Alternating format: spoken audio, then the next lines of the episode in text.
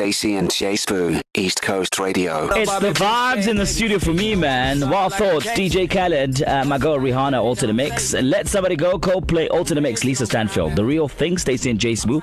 Coming to you live from the 011. A big shout out to Coach Nana and the team for uh, handling 3 at 3.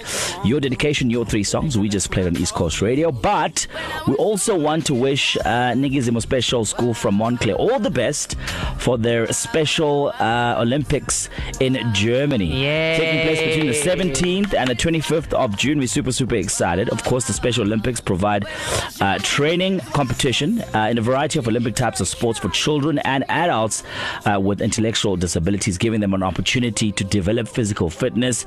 All the training and all the competitions are provided absolutely free, mahala.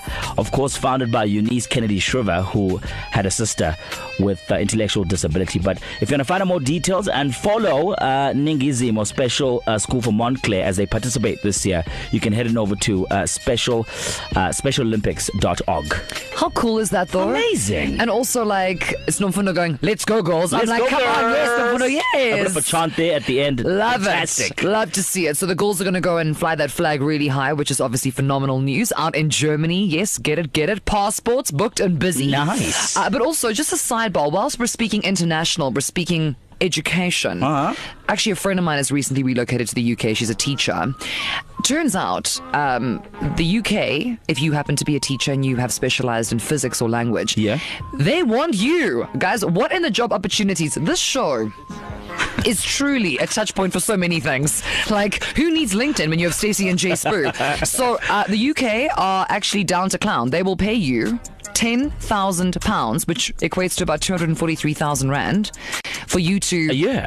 No, no, no, no. For you to relocate, so a relocation fee because they they have a little bit of a brain drain, like going Yeah, on. yeah, yeah, yeah. So if you are a physics or a language specialist, that is going to happen. They're looking to place between three and four hundred teachers. Now, So I'm, I'm just, I mean, now is the t- now, should I go back to school So- so- and quickly get a bachelor of education? So, so Stacey, you are good at uh, you know the English language. Would you would you consider going to the UK to teach? well, I don't know. Like, I, I don't know what it is about. Maybe it's just the accent, but I feel like you know, also it's it's the Queen's English. Do you think you are a good teacher as a person, in general?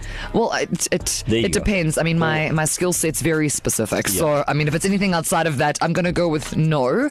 But you know, J Sbu, I like to do, and as the old saying goes, it's only those who can't do I that teach. no, that's not real. Um, Mama. but- Shout out to our teachers, man. But, Thank you. but for real, like that is actually something that you can have a look at. To listen to these moments and anything else you might have missed, go to ecr.co.za and click on podcasts.